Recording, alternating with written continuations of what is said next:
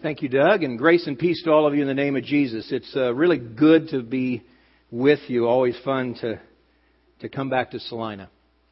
Uh, it was interesting. Uh, here a few weeks ago, I was traveling, and it was during that Arctic blast thing, and so I'm watching the Weather Channel to see what it's going to be like getting home, and and uh, on the screen comes this lady pumping gas, and the snow's just blowing horizontal, and the, the caption says Salina, Kansas and the announcer guy says, and look what's happening in Salina. so, uh, hey, it's good to be here in Salina. I lived here in the 70s, from about 1970 to 1980. Back then there were two world-class burger joints, Sandy's and the Cozy Inn. Anybody remember Sandy's? I think, yeah, a few of you, you're showing your age, because I think it left the scene in about 1972. Uh, fortunately, Cozy's is still around.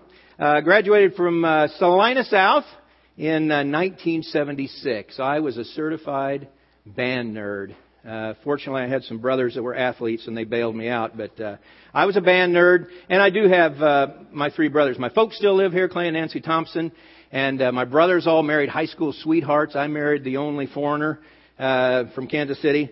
And uh, so we've never lived in Salina as adults, but I love all my brothers. They're great guys. It's fun to come back to Salina because people will see me and they get very confused. You can tell they just start to shudder a little bit and they think I'm Steve or Jeff or Kenny, and some of them will even start to share something with me. I go, "Oh, stop! I don't want to know, whatever it is, you know."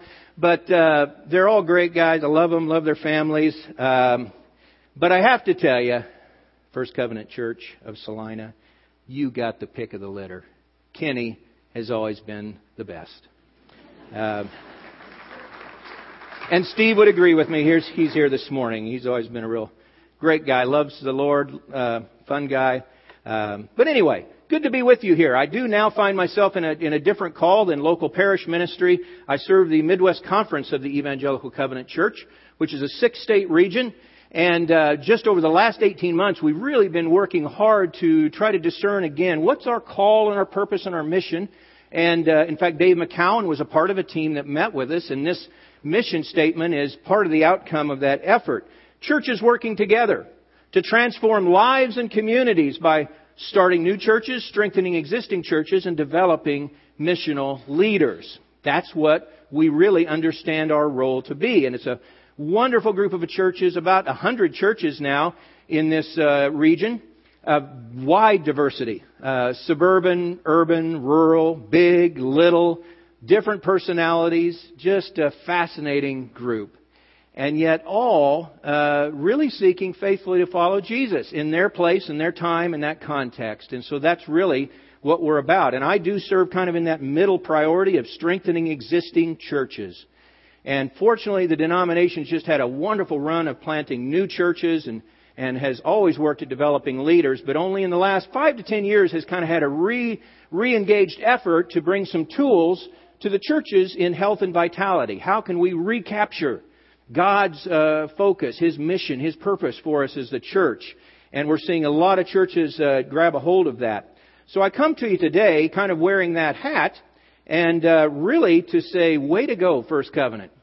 Um, you have a slogan, a purpose, a mission which has existed for a while deeper in Christ and further in mission.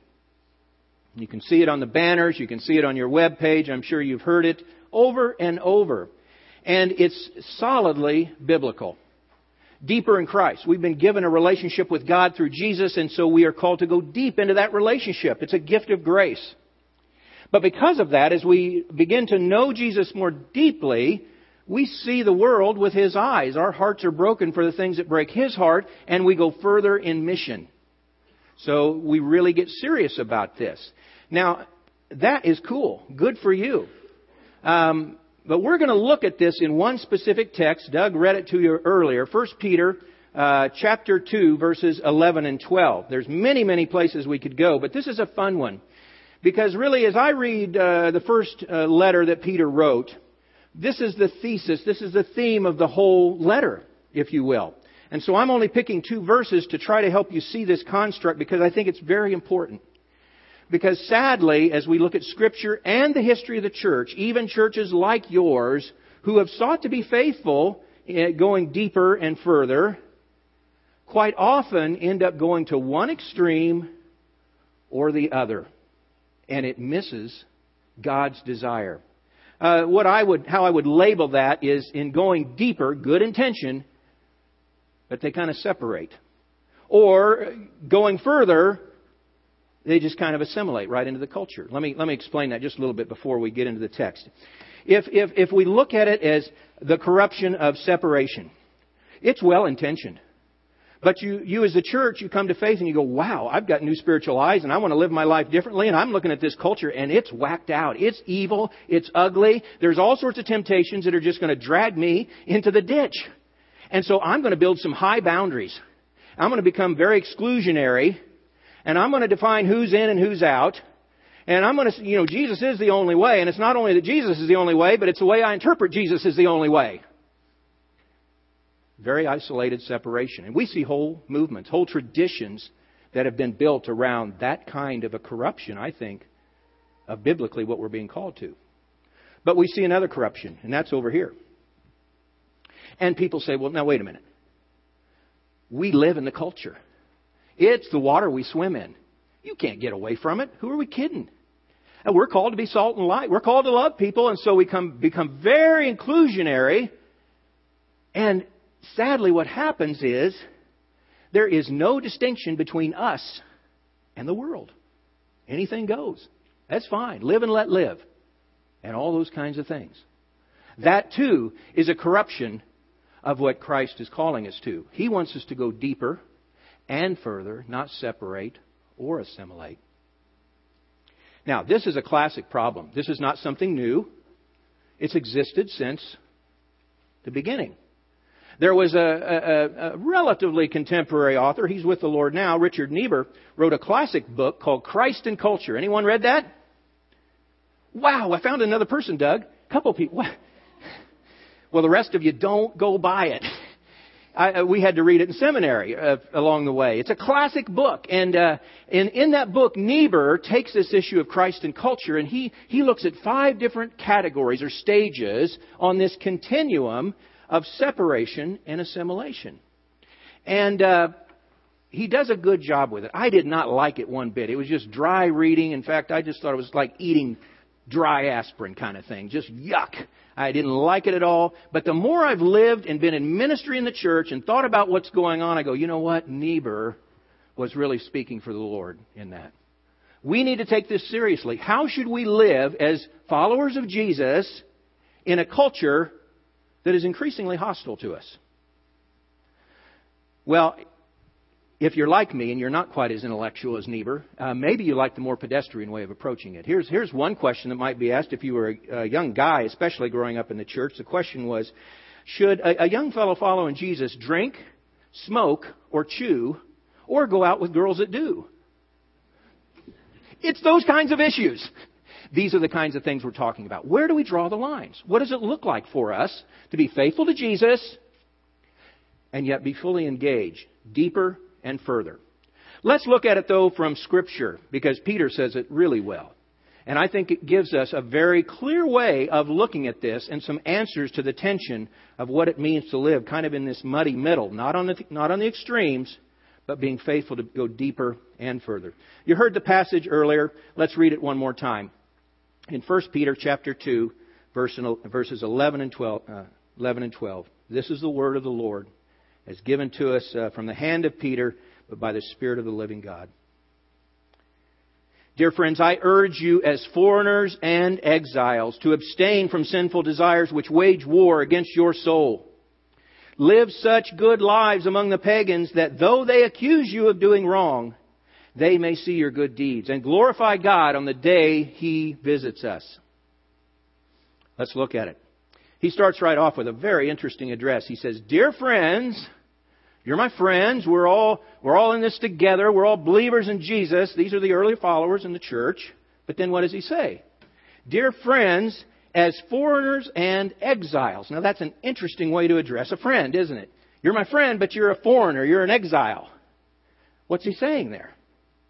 Well, it is interesting, and it sets up the whole context, and we need to read all of Scripture in context, right? And we need to understand this was written to a specific people in a specific time in a specific place, and there were specific issues going on, and those issues are repeated. Because what's going on here is a reference to their social condition, the situation in which they lived. And you can see it right from the first verse of this letter. He says, Peter, an apostle of Jesus Christ, to God's elect exiles scattered throughout the provinces of Pontus, Galatia, Cappadocia, Asia, and Bithynia. We are the elect. These people are the elect. They are called in the mystery of God's call and election. He's drawn them to Himself in Christ Jesus. But they are, in fact, exiles who have been scattered. Something's going on here. Scholars believe this letter was written probably in the early 60s AD. And in about 64 AD, a very tragic thing happened in Rome. There was a massive fire. Massive fire. And Nero, the ruler of the day, who was really not an incredibly good guy, he was a really interesting, wild guy. Uh, that would be gracious, I would think. Um, he needed a scapegoat. And so he said, The Christians did it! Those dirty Christians! And indeed, the persecution ratcheted up. It took off. And so these people who had been formerly marginalized were now even persecuted and their very lives were threatened. So they scattered throughout all of that area, which, which then was Asia Minor and now is predominantly Turkey. And so they really did become what we might think of as resident aliens. That's a, not an original term, that's a term that Rodney Stark coined in one of his books. Resident aliens. You bet they lived there. That was home, but they were aliens. They were foreigners, scattered. We need to see them for who they were and how they received this letter. This was a small, relatively small group of people. They were marginalized. They were discriminated against, ostracized. Uh, commercial business was very difficult for them. Uh, not only that, but uh, it was getting more and more difficult because now that they had been falsely accused of setting this fire in Rome, they were persecuted and so they'd taken off. They'd left their homes and they were scattered throughout this region. And they had little, if any, political recourse. Little, if any, influence. Little, if any, voice. So Peter, I mean, think about it. Think about what's going on. That's, that's the situation. Peter's the pastor. What does he do? He writes a letter to them and encourages them in this situation. And he says, I get it. I understand that this new thing called Christianity and following this Jesus is really tough. This is not easy stuff. So I want to encourage you and I want to give you some ways in which you can live in this hostile environment. That's what's going on here. So, think about that. Does that apply to us? You know, there was a day over the last uh, 20 to 50 years, I suppose, when some would have argued we were a Christian nation, whatever that means. Certainly, it was a more church friendly culture. And we had more voice at the table, and civil religion was more a part of what this was all about. That's all changing. That is all changing. There is a downward spiral in our culture. And absolutely, traditional values are declining, and they're being redefined. Immorality is not only tolerated, but it is celebrated. This is a post Christian era. And the church, if it hasn't already lost its influence, it has certainly declined greatly. That's the reality. You can look at the surveys. There, there's so many being done right now. There's a whole new category of people called nones, Not Catholic nuns. N-O-N-E-S. These are people who say, I have no interest in any religion, no religious affiliation, none. About 20% of the American population is a none. And as you look at younger people, those under age 30, and some of you are younger going, 30? Under, that's old. Uh, it's really young, folks. Um, but those under age 30, 30%. And those percentages are increasing. People are turned off by religion, and they're leaving in droves. One of the, I think, more compelling studies was done by one of our own uh, uh, evangelical covenant uh, author leaders uh, Dave Olson. He wrote the book, The Church, The American Church in Crisis, several years ago. And uh, he just simply looked at church attendance. He said, how many people are attending a Christian church uh, throughout the country? And what he found was, broadly speaking, about 20% of the population attends a, a church that worships Jesus on any given Sunday.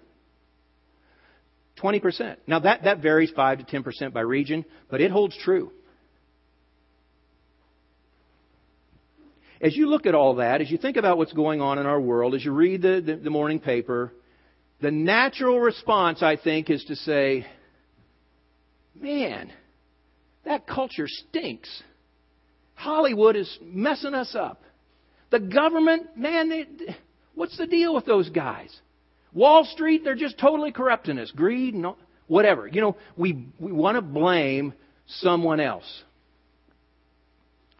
I just don't think we can do that. In fact, I'm convinced we can't do that. It's very misplaced blame if that's the way we approach these issues. Because the blame has to rest squarely on us, the Church of Jesus Christ. We are the keepers. Jesus tells us to be salt and light. That's a beautiful metaphor. What's the purpose of salt? Well, in that day and age, it was to preserve meat. If you didn't put salt on it, it became rotten. What's the culture going to do if it doesn't have an influence of a salty church? It's going to become more and more rotten. It's depraved. It's lost. It's confused. It doesn't know the good news of Jesus. And so that's the direction it's going to go. It's going to rot. How about salt and light? Light. Uh, what's darkness going to do unless light comes into it? Well, it's going to stay dark. That's what the culture is going to be. It's going to be dark unless we bring the light. Jesus, when he got all jazzed up in Scripture, he wasn't pointing his finger at the culture. He wasn't mad at Nero. He was mad at the church, the religious leaders of the day, saying, What are you guys up to? You have missed the mark.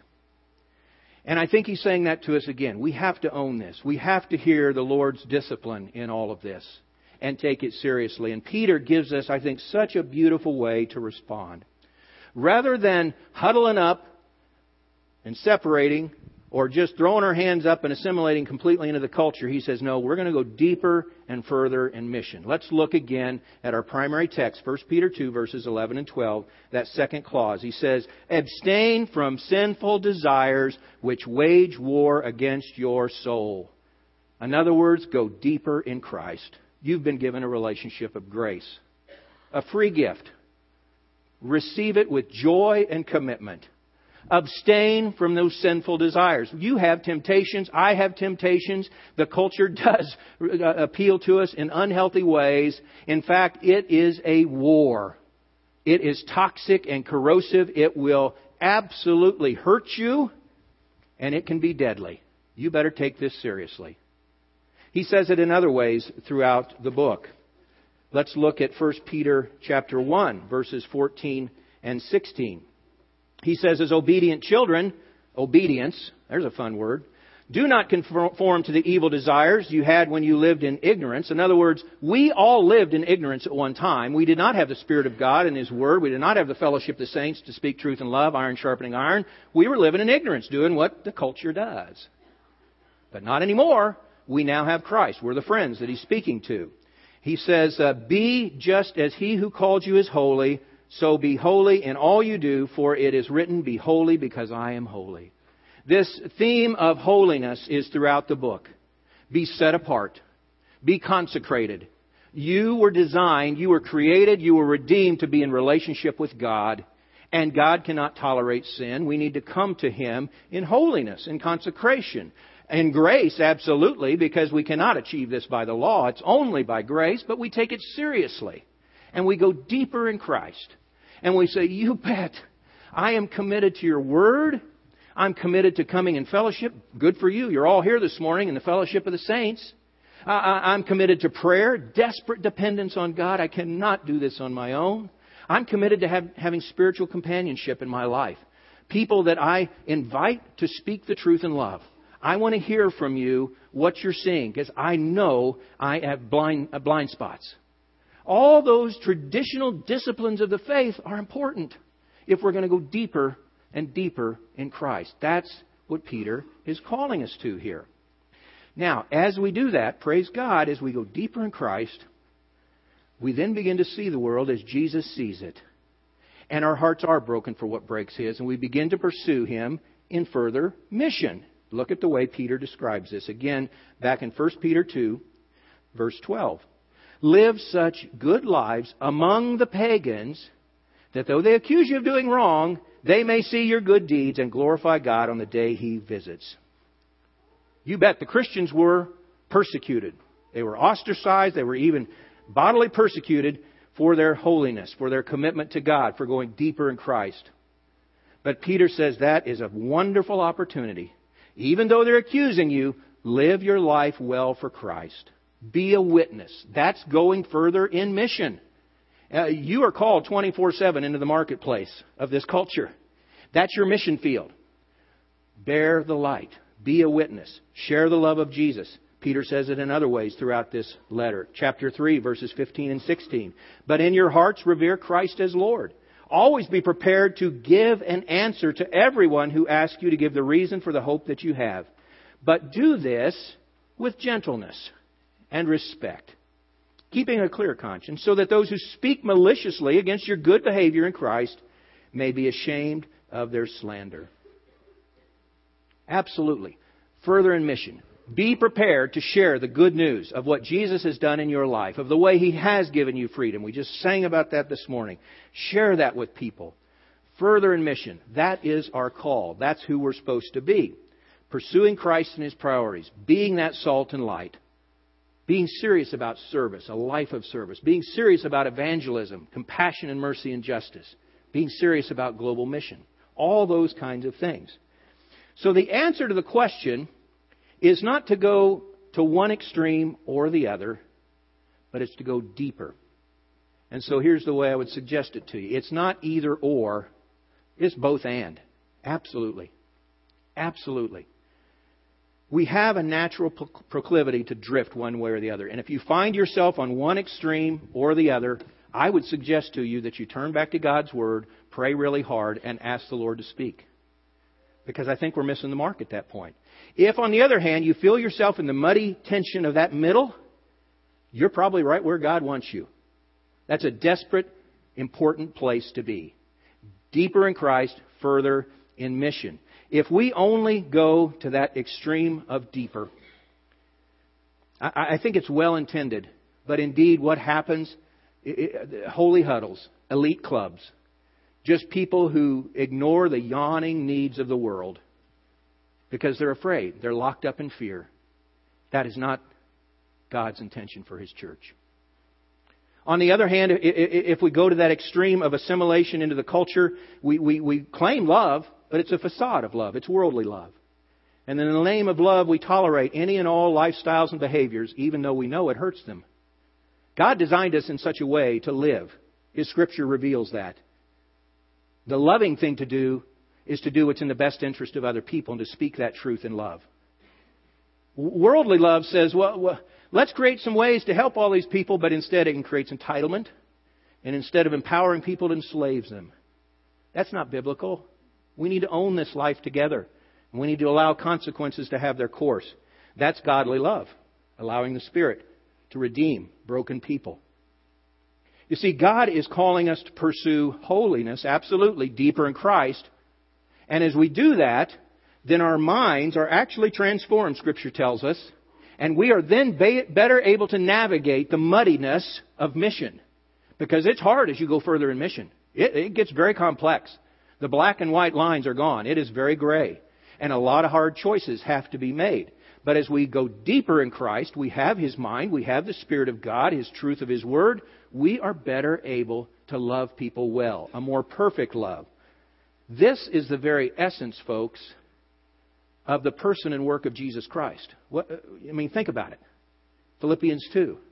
Jesus, knowing that he was fully God, the divine Holy One, from the highest of heights, plunged into the deepest of depths. He took on human flesh. He took on human sin. Deeper in Christ, further in mission. Here's the way a contemporary author expresses it, Pastor John Burke. We must emulate the God who dove right into the sewer of life himself in the body of Jesus. It's time for Christian leaders tethered to the lifeline of God's Spirit and a community of faith to gather up the courage and plunge into the swirling mess of cultural flow. That's a hard word, but it's a true word. We need to remain tethered to the Spirit of God, the truth of His Word, the community of faith. Absolutely. But then we need to be that bungee jumper that goes into the cultural mess and says, I'm coming in here with Jesus. And it's going to be hard and there's going to be difficult choices to be made. And I'm not sure where we're going to draw all the lines. And in fact, all of them, all of us will draw the lines in different places. But if we're seriously attempting to go deeper and further, not separate or assimilate, I believe the Spirit of God is in that. And good things can happen, even when we make even the wrong choices, I would submit to you. Now, having said that, I guarantee you there's some of you in here saying, that is just too messy.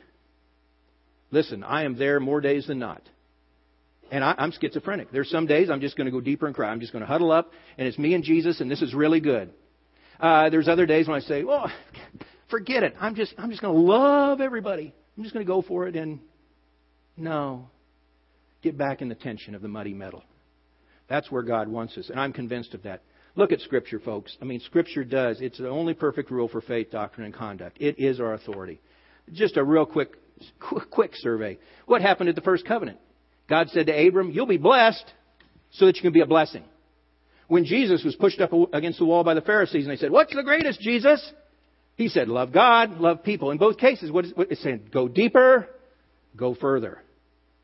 Amen. Uh, the Apostle Paul in Ephesians 2, as he gives us such a foundational understanding of what it means to be a Reformed Protestant Christian, he says, You're saved by grace through faith, not a gift so that none might boast. Absolutely. It's a gift of grace, so go deeper in that relationship. But verse 10 goes on. We always forget. Verse 10 says, Hey, you were created in Christ Jesus. Do good works that were prepared in advance for you to do. You've got work to do. I've got work to do.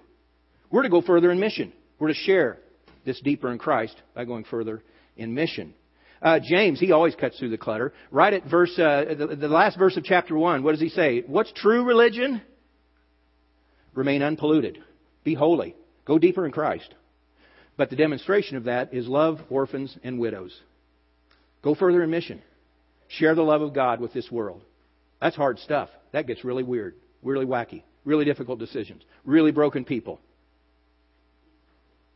And then, of course, Peter says, be a holy lover. Go deeper and further. That is the message. And I really do want to applaud you as a church and say, go for it. This uh, you, the way you've defined who you are in Christ, going deeper and going further in mission, it's right on target. And as I consider what's going on here, you know, if you're not going deeper in Christ right now, if you're really not growing in a relationship with Jesus, well, there are plenty of on ramps for that to occur. Get out there to the connections desk, go on your website, look at all the ministries that are available. You've got Sunday schools, you've got small groups, you've got men's group, women's groups, age specific. There are so many places for you to be in the Word, to be in relationship, to be in prayer, and to watch grace and truth transform you over time. You will grow deeper in Christ if you choose to. They're all available here.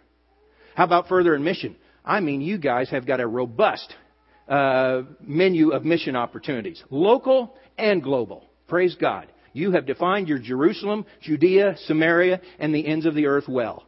And there are so many places for you to get plugged in. If you're not involved in further mission, get involved. There are opportunities. There are opportunities. So as I think about this and as, as I look at it, I always, in Scripture, you always want to drive it down to the so what question. So what are we going to do about this? How are we doing? You know, I think as a church, don't get prideful, but you're a healthy missional church doing some really good things. I know you're going through some tough transition in times right now, but God sustained you through that before and He'll sustain you again. The framework is here. But the real question of how this church is doing is how are you doing? How are you doing? Listen, there's some of you, you're wired more pietistically. You're okay with the deeper in Christ thing. You're contemplative, and it's me and Jesus, and we just do great together. I'm going to stay in my prayer closet and be happy. Well, biblically, that's not really going to work out too well, nor practically. That's, that's not the answer. The answer is to take that and combine it with further in mission. But there's some of you that are wired activistically. I mean, you're just hit the streets, let's get it done. Come on. Faith without works is dead, let's, let's go. But you've forgotten you need to go deeper in Christ. Because if you're not doing what you're doing in Christ, for Christ, with Christ, It's human activity, and it's a waste. It's wasted energy. Deeper and further. Not separation or assimilation. Amen? Amen. Well, let's pray. God, you're so good. Your nature, your character, you are perfect in every way, and your grace, your patience, your uh, unending love is our only hope. We confess to you we cannot do this on our own. We all drift to one side or the other.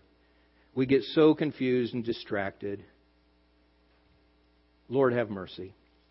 Thank you for your word, for your spirit, for the fellowship of the, the body of Christ. Thanks that you give us everything we need to go deeper and to go further. So we pray in desperate dependence. Have your way with us. We trust you completely. You're our only hope. We pray this in Jesus' name and for your glory. Amen.